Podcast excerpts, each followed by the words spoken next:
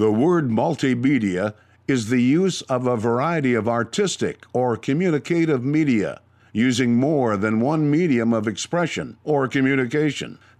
Cafe is a type of establishment that serves coffee and is known as a place where information can be exchanged.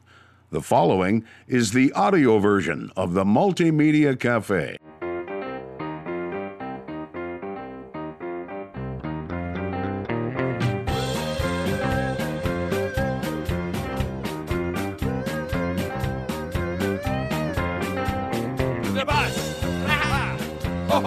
Happy Monday to you folks. Welcome to the Multimedia Cafe. My name is Jason Spiess. Thank you folks for pulling up a stool and joining the conversation right here at the Multimedia Cafe, a place where you never know who you're going to run into or what we're going to talk about. Well, we've got an interesting program in store for you. We're kind of riding the fine line, if you will. Of course, here at the Multimedia program, we wear like a badge of honor that we're a non political program. We create non political discourse.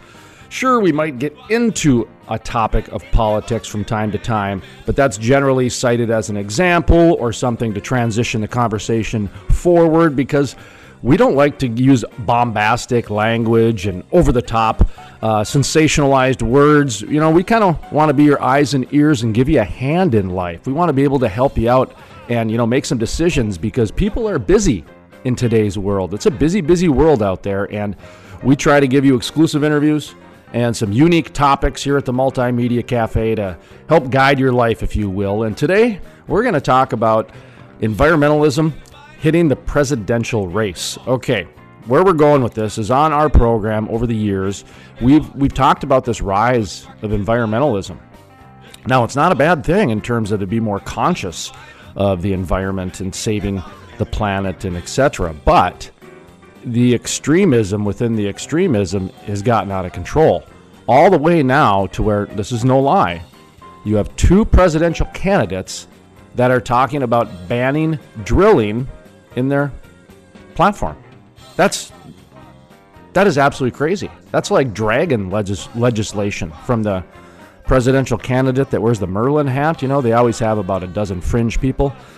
That that's where this falls into. Um, and it's sad that it's turned into political now, to where people are now behind it as uh, like a football team. You know, like like in their mind, oh, it really doesn't matter. When no, this is this is kind of a big deal. Um, when you start banning these types of things, you have immediate ripples, immediate ripples that I don't think the average person's even prepared for. So it's it's a little bit concerning that this uh, narrative of we have to ban drilling is reach the presidential platform. I mean, I love the Earth's champion. I was talking to him the other day, and he said he is going to go out after these presidential candidates and start with straws.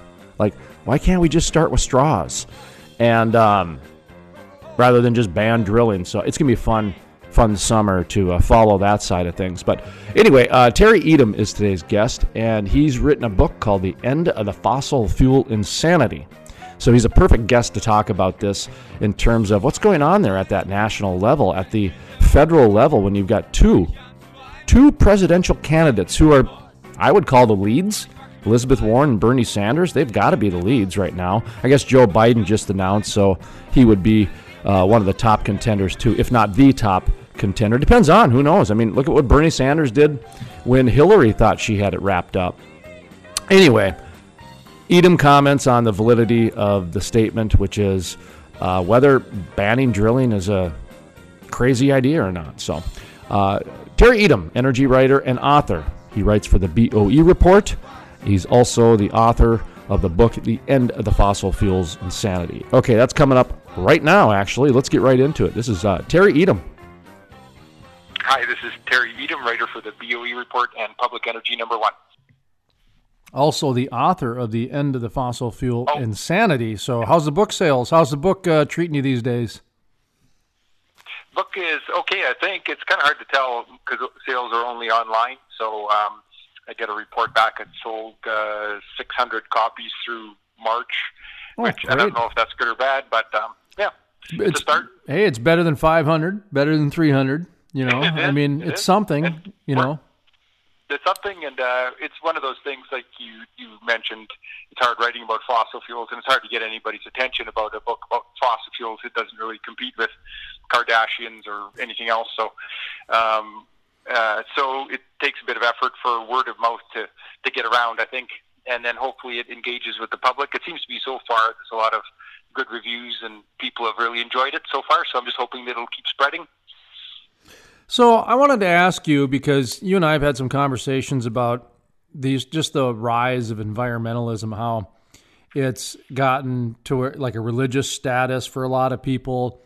It's gotten to uh, a polarizing extreme places to where the narrative, like we said in our previous interview, just like a month ago, that the narrative seems to be to get rid of fossil fuels or to end drilling and now, flash forward a month ahead of time here and to current day. And we've got two presidential candidates, uh, Bernie Sanders and Elizabeth Warren, who I would call front runners of their party, uh, talking about banning drilling. And that's where we're at now, to where you and I a month ago were just pontificating about this narrative switch.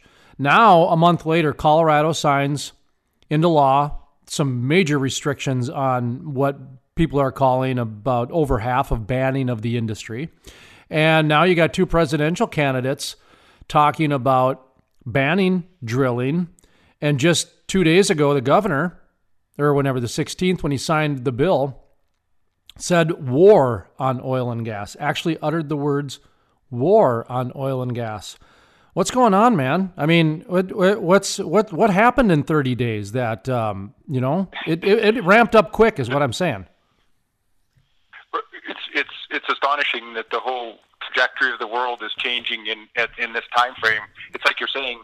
I read a, a FERC uh, allowed um, the expansion of or the creation of several LNG export facilities on the Gulf Coast, and, and part of their criteria, the thing they were concerned about in future was the impact of climate change of allowing any more of these facilities. And this is natural gas we're talking about now. So, and six months ago that was unheard of. So, you're right. It's just changing at warp speed, and I, I think the this narrative it, it's like a mania to me, or religion, like you said, that's just gripped the world, and it's just a, a self feeding thing now. You have people in Europe, groups um, Extinction Rebellion, this group I read about, that's just sitting down in the middle of the street and blocking the streets off, and it's just uh, it's accelerated like nothing I've ever seen. So I I'm haven't really followed the presidential campaign, which I probably mm-hmm. won't. Uh, being a non-political program, that's one of that's one of the beauties that we can have. We tried to do politics for a little bit. We sent an intern in, and a half hour later, from watching all this the 24-hour news shows, he came back a 90-year-old man. So we, we, we decided not. I'm just kidding. Um, it just sucked the life right out of him. Sounding like a baby. Yeah, um, it would. Are are Bernie Sanders or um, Elizabeth Warren even saying what the solution would be, or are they just finger pointing saying, you know, let's just ban it. Do, do you know? Because I, I haven't seen any solutions or heard of any solutions. Well, I think that's the the key turning point for us as an industry is, to, is you you're onto something there is that they have no solutions.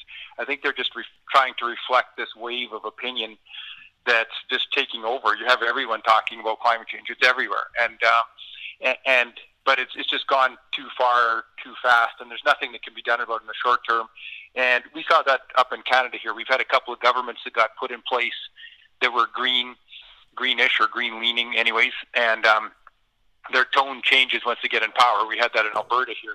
That once once you actually have to run the show, then then and someone hands you the keys and says, "Okay, you want it to go green? Well, make it happen."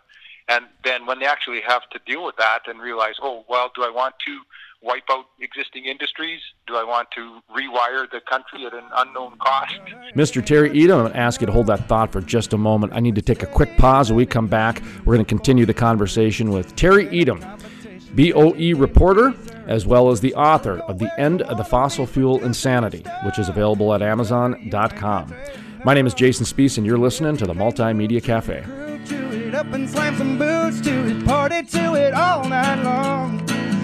Ain't about whiskey sipping, guitar picking, tractors, trailers, trucks, or prison, man, it ain't a country song.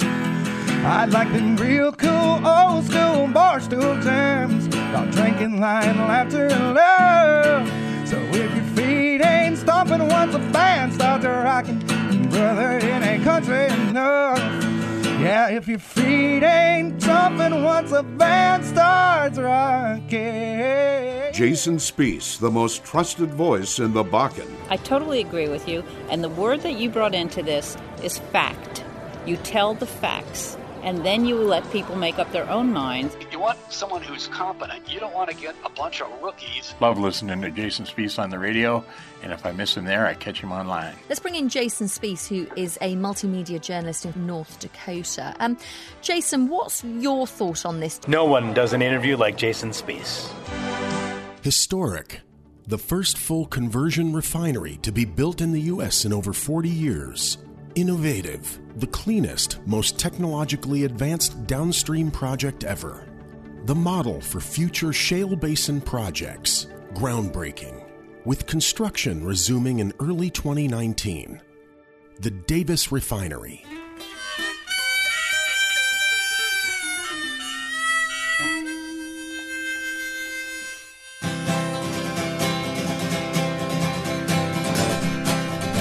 Welcome back to the Multimedia Cafe. My name is Jason Spiess. Thank you, folks, for pulling up a stool and joining the conversation right here at the Multimedia Cafe, a place where you never know who you're going to run into or what we're going to talk about.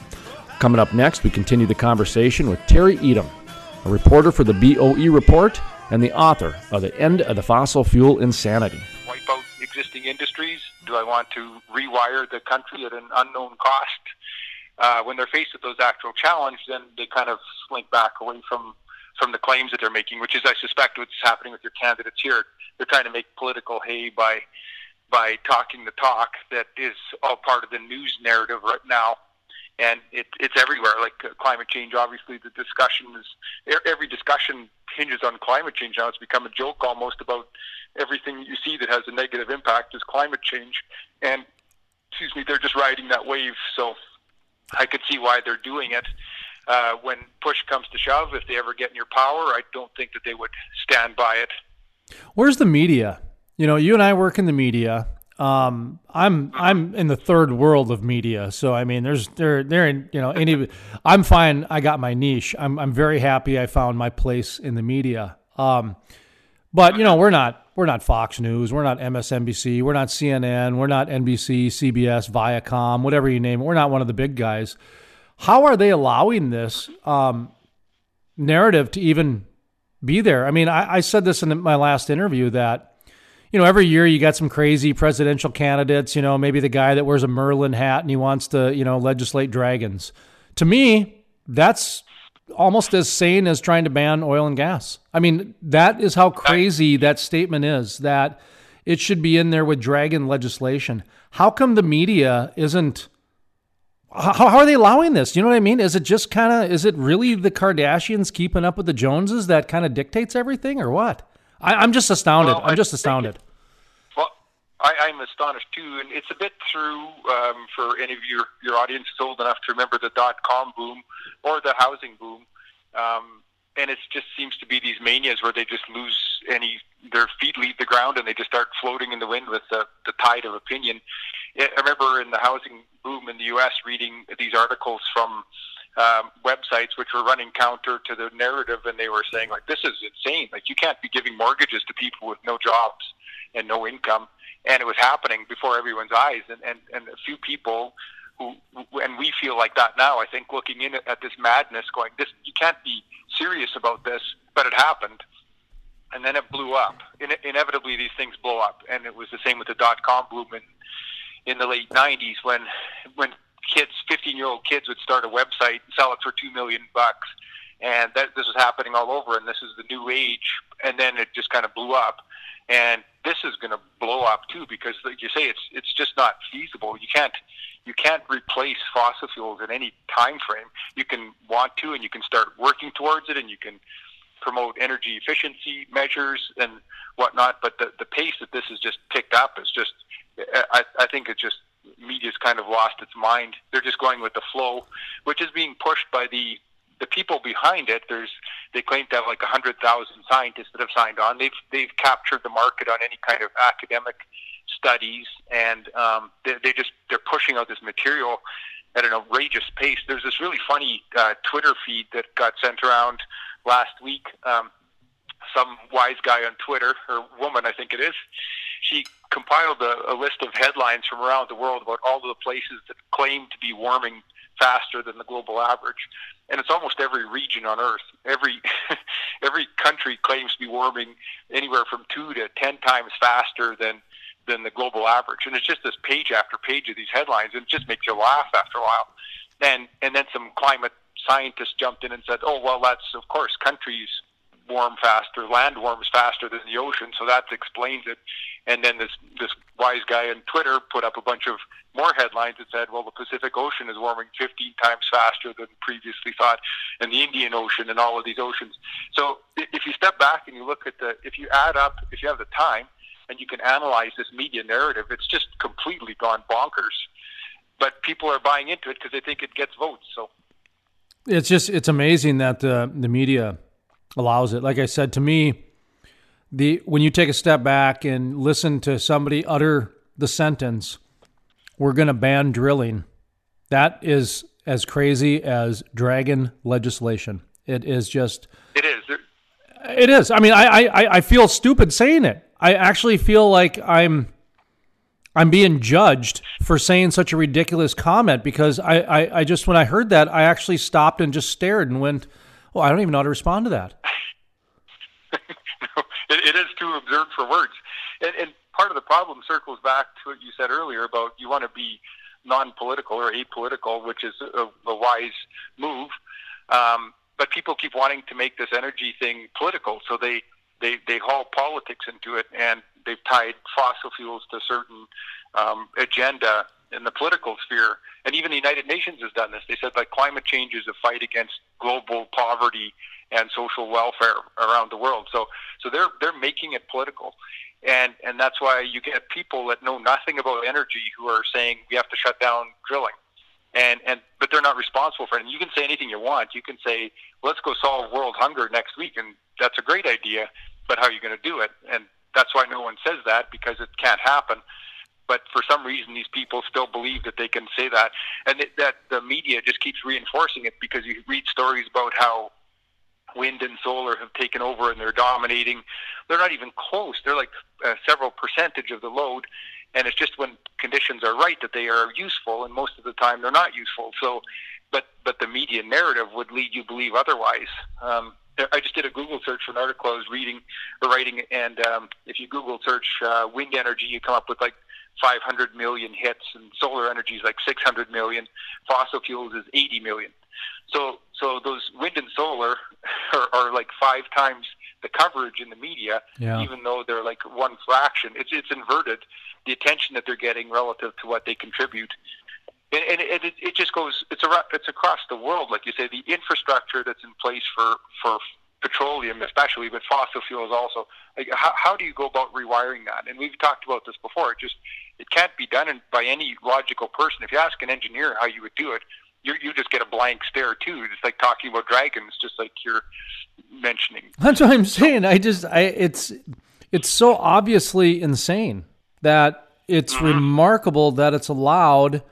I mean, listen, I've I've got reprimanded in the media for a lot less.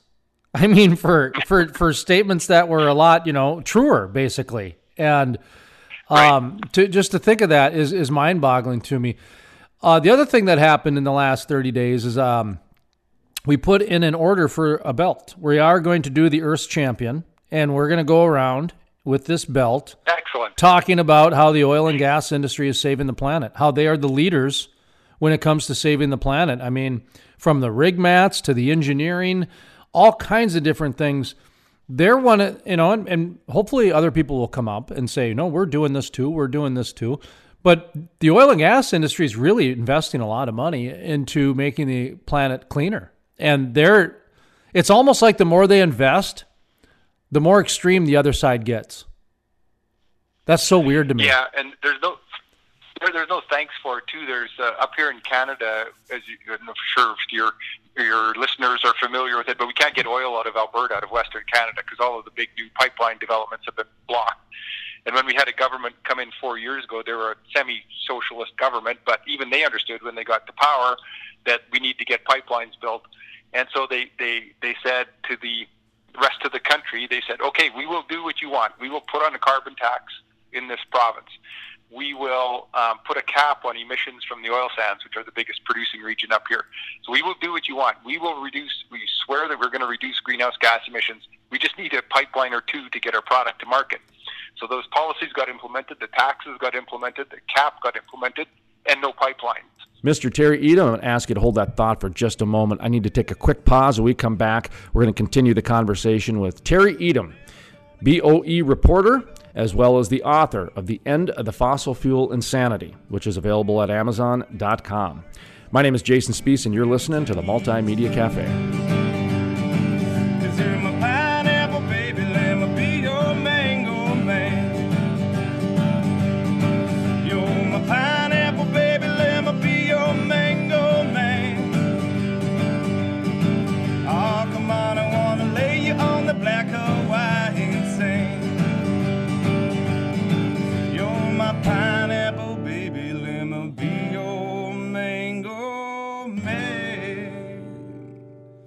Historic, the first full conversion refinery to be built in the U.S. in over 40 years.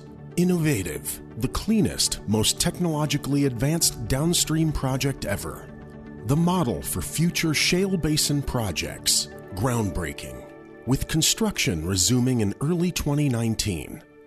The Davis Refinery. Jason Spiess, the most trusted voice in the Bakken. I totally agree with you, and the word that you brought into this is fact.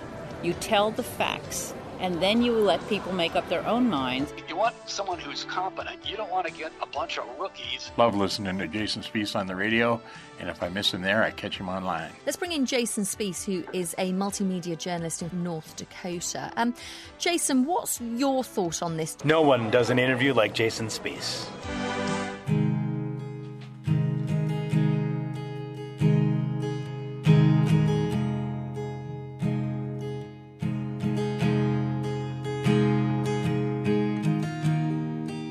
Welcome back to the Multimedia Cafe. My name is Jason Spiess. Thank you, folks, for pulling up a stool and joining the conversation right here at the Multimedia Cafe, a place where you never know who you're going to run into or what we're going to talk about. Coming up next, we continue the conversation with Terry Etam, a reporter for the BOE Report and the author of The End of the Fossil Fuel Insanity. So those policies got implemented, the taxes got implemented, the cap got implemented, and no pipelines because it's like you say, they just pulled the rug out from everybody un, under everybody's feet, and it doesn't matter what you say or do. You're still doomed for for standing behind fossil fuels.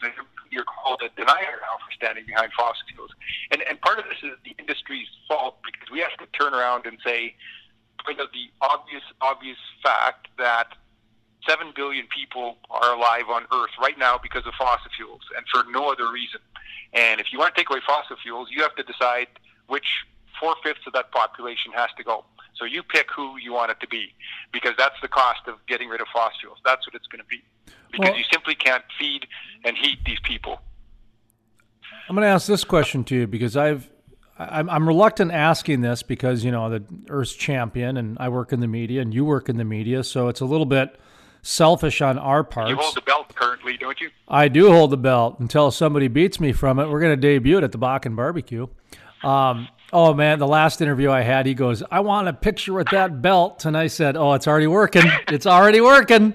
Uh, oh, we're gonna go to high schools, everything, and um, good, good. Oh, it's yeah, it's anyway. I, I, I understand you and I make make our revenue from oil and gas companies uh, supporting through advertising and, and marketing and public relations and everything like that. So all you oil companies, I'm well aware of where I'm about to take the conversation. I do believe, and we've mentioned this before. Um, so I want I want your current take on this. I believe that the narrative has gotten so extreme uh, for the environmentalists that is a rare opportunity for the oil and gas industry to step up to the plate and do some real public relations, like get creative, to invest some money, to figure out ways to educate on a new level that they've never tried before. Because the other side's already crazy. You already got two. You got two presidential candidates coming out and saying, "Well, you got two presidential candidates saying we want to ban drilling." You can't get much right. higher with the craziness than the president. So nope, you cannot. Um, and I, I realize the current one as well. So, um, and how how that's funny for some people listening, and how I just ticked off other people for pointing that out too. Um, and I, am a Trump, and, I, am a Trump fan. It's funny. And I'm a Trump fan, so um, you know, I, I th- the things he's done for the industry have been very good. So what I'm getting at mm-hmm. though is, what is your opinion on that? You know, now that we've completely overly disclosed the fact this is how we make our living, um, do you think the oil and gas industry should reevaluate their public relations and their marketing and just their money they spent, their their creativeness behind it? Just talk to me about public relations, the current state of the environmental talk, and how this is a rare time for the industry to actually do something. Yes, it, it, it, it is a rare time for them to do it, and it's a crossroads too for the industry. And the way that I sliced it in my book or looked at it is that for a long time, the whole industry was used to dealing with um, governments. They weren't used to dealing with the public because governments wanted fossil fuel development, which is another narrative that gets lost here too. It's governments that have been encouraging fossil fuel development around the world. They've invited companies in, develop these concessions, develop these offshore concessions, bring wealth to our countries, bring jobs. We need cheap fuel. So that's been going on for a long time. So the industry, especially at the higher levels, has been used to just dealing with governments, and that's one reason that um, Trump, when was when elected, he put in Rex Tillerson, the former head of ExxonMobil, as his Secretary of State because it made total sense. Because Rex Tillerson actually had more experience dealing with global heads of state than Trump did. Absolutely. Ironically enough, but that's how the that's how the oil patch worked, and so so for forever the energy industry has relied on governments as supportive and partners, and if you wanted something done, you talk to the governments, and um, and so there's just been a lot of inertia, and big institutions have built up operating this way. And now that rug's been pulled out from underneath their feet too, and so governments don't want to talk to oil companies because they're going talking crazy talk like banning drilling. So so this is something totally new. Now you have to turn the aircraft carrier around of all of these the, the big petroleum industry. It has to change direction now. It has to say, okay, we can't do that anymore, even though we have all of our existing um, communications departments are built for that aspect. Now we have to rethink how we do things. We have to get our message out there. We have to explain to people, it, and it's not even a, a defense of fossil fuels. It's just the reality of fossil fuels, whether you like them or not. And I'm sure you could. There's a lot of people I know in the industry that say, "Yeah, we're not going to be on fossil fuels forever. That, that there's an end in sight to that. 20, 30, 40, 50 years, we don't know. But the cheap stuff is getting used up, and it's just going to get more and more expensive. If you look where the development is in the world, it's in the U.S. shale basins, and then it's pretty much offshore everywhere else. It's in pretty remote locations, and so it's getting harder and harder to find. So at some point, we are going to start converting, and energy people should be at the forefront of that change because if you want to change the world's energy systems, who who should be at the table? The first people that should be at the table are the ones that are running it now because they're the ones that are going to have to be charged with transitioning it. So to try and sideline them is just as insane as dragon talk, like you're saying. Why would you want to put those people on the side and say we don't want anything to do with you anymore when you're the ones that run the existing infrastructure? So it's the, the it's an opportunity and it's critical that the oil patch be involved for the energy sector because um, because they know how it works and they know how to change it, rather than just wishing things away like these, this fairy tale talk that we hear from politicians. So I think you're right; it's a great opportunity, but we have to start with communications, and we have to get people to understand how they rely on things. They just get more and more removed from it, especially when you live in a big city. You don't think about where your heat comes from, or where your fuel comes from, or where your food comes from. It's just there, right? You go to the store, and there it is, or the gas station but nobody thinks about where it comes from. So we have to get people thinking about that. Where does it actually come from? And that it's not just pixie dust that's going to change our energy system. Well, that's like the Earth's champion. He wants to go out and let people know that uh, if you want an electric car, well, you better start supporting coal. And if you want, you know, That's where power comes from. if, Yep. if, if you want an iPhone, well, you better support oil and gas. You know, I mean, if, if you want if you want food, well, you better support oil and gas. I mean, these are just some really basic things where it's sad that we live in an age where people need to be reminded about those things. And, it, it is. you It is, know. but it, it it's just part of the the media narrative too, where and, and I think it's a bit human nature where you take for granted when something just shows up all the time. You don't really think about it very much, and you don't you don't really appreciate it very much until you have to do without it. And and people aren't used to doing without anything. Like if you look at a power outage now, people are outraged, um, even though they might have to get used to a lot more of them.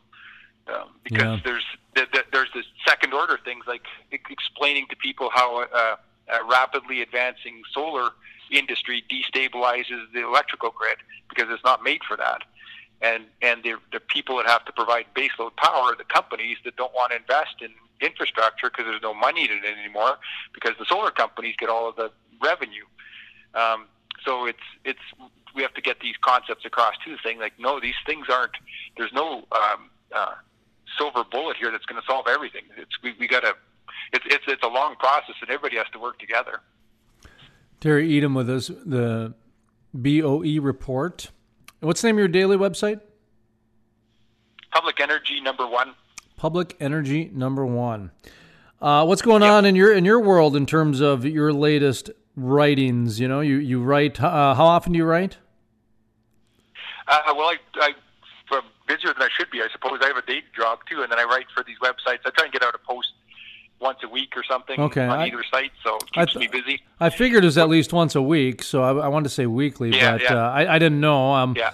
You know, I mean, you're like just uh, like a lot of writers nowadays. You know, you you sometimes you write four articles a week, and then you might go a week and a half without writing one, and then all of a sudden you're back on it again, and then a magazine will That's it. get in touch with you, and then all of a sudden you got a book. you know, and Yeah, that's right. When, So- when you said that uh, your person got exposed to politics and they came out a 90 year old man, that's what I feel like some days when I'm exposed to what goes on out there in the world. Mr. Terry Etam, I'm going to ask you to hold that thought for just a moment. I need to take a quick pause. When we come back, we're going to continue the conversation with Terry Etam, BOE reporter, as well as the author of The End of the Fossil Fuel Insanity, which is available at Amazon.com. My name is Jason Spiess, and you're listening to the Multimedia Cafe. There's always an eye on you. Historic. The first full conversion refinery to be built in the U.S. in over 40 years. Innovative. The cleanest, most technologically advanced downstream project ever. The model for future shale basin projects. Groundbreaking. With construction resuming in early 2019. The Davis Refinery. Jason Spiess, the most trusted voice in the Bakken. I totally agree with you. And the word that you brought into this is fact. You tell the facts, and then you let people make up their own minds. If you want someone who's competent. You don't want to get a bunch of rookies. Love listening to Jason Spiess on the radio, and if I miss him there, I catch him online. Let's bring in Jason Spiess, who is a multimedia journalist in North Dakota. Um, Jason, what's your thought on this? No one does an interview like Jason Spiess.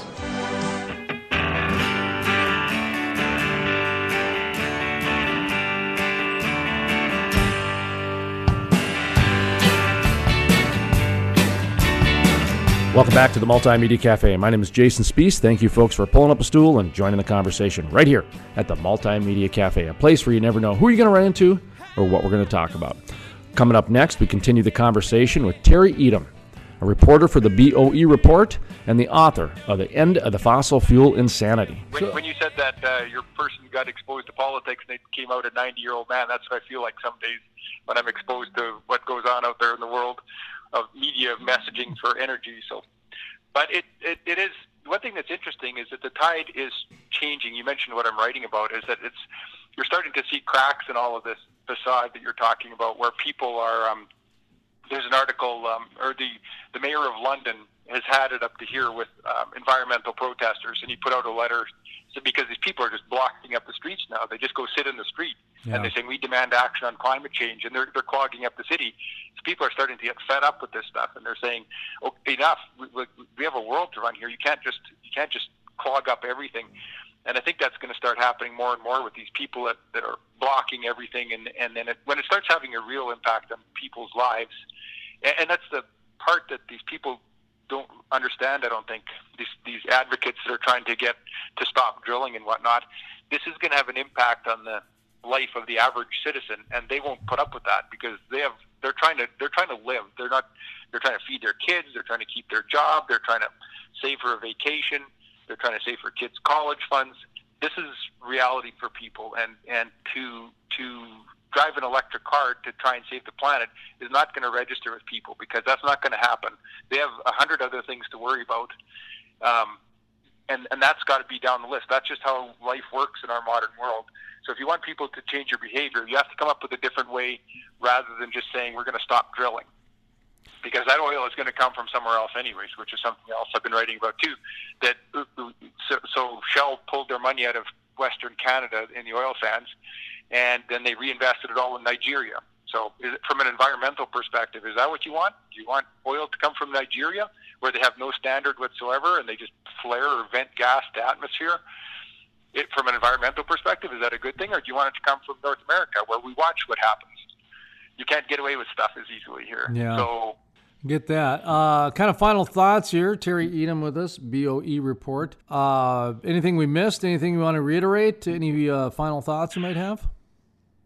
Uh, just say hang in there, everyone, in the in the oil patch, and keep doing the good work, and keep keeping people alive, and don't be afraid to to spread that message. To uh, be be a lot more aggressive about it, and stand up for yourself when you're because you're under attack everywhere. I've seen that at dinner parties or in airports or wherever you're at.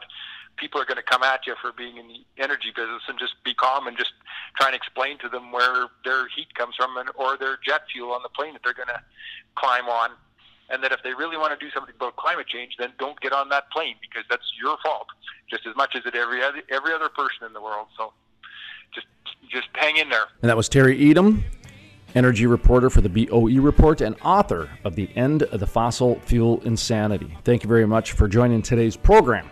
That's going to do it for today's Multimedia Cafe. We'll be back tomorrow at this time on this radio station. And for those of you people tuning in on the internet, thank you very much for choosing us as part of your daily content. And for anybody who's downloaded our iTunes podcast or the many other podcast locations that we are available at, thank you very much for choosing us as part of your content. And feel free to leave a good, bad, and the ugly um, what a comment, message, feedback, whatever they have on there. You know, that's a big rater, I guess. You know, and I like to say good, bad, or the ugly. Of course, I'd love it if it was positive, but you know what? I don't like to do that to people. I like people to live their life how they want to live their life. And I, if I did something that ticked them off, well, let me know. If I did something that tickled your heart, well, let me know. If I did something that made your soul sore, well, uh, you'd be the first.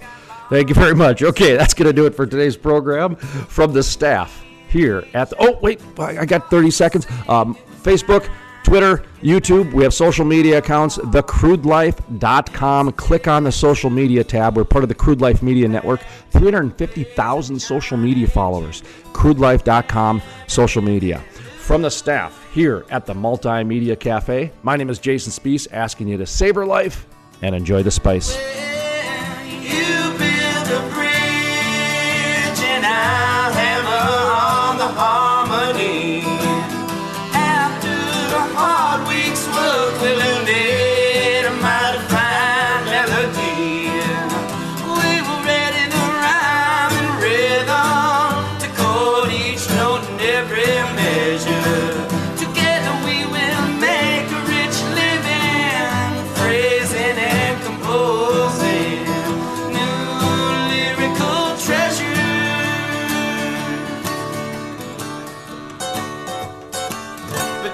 Back to the way.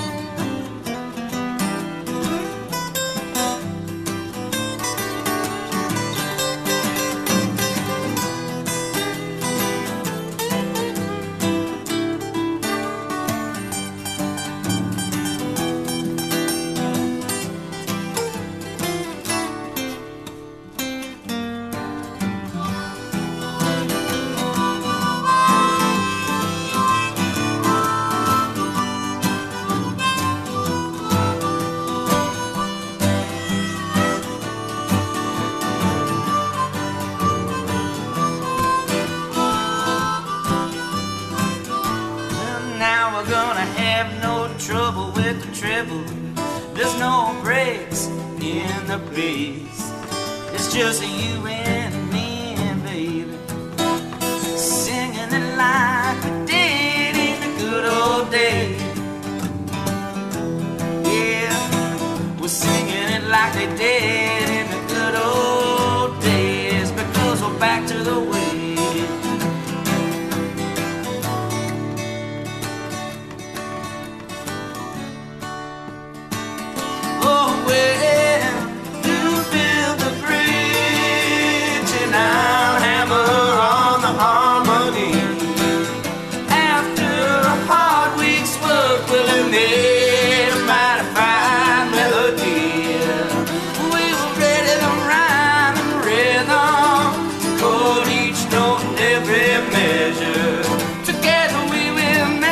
Jason Spiess, the most trusted voice in the Bakken. I totally agree with you. And the word that you brought into this is fact. You tell the facts, and then you let people make up their own minds. You want someone who's competent. You don't want to get a bunch of rookies. Love listening to Jason Spiess on the radio, and if I miss him there, I catch him online. Let's bring in Jason Spiess, who is a multimedia journalist in North Dakota. Um, Jason, what's your thought on this? No one does an interview like Jason Spiess.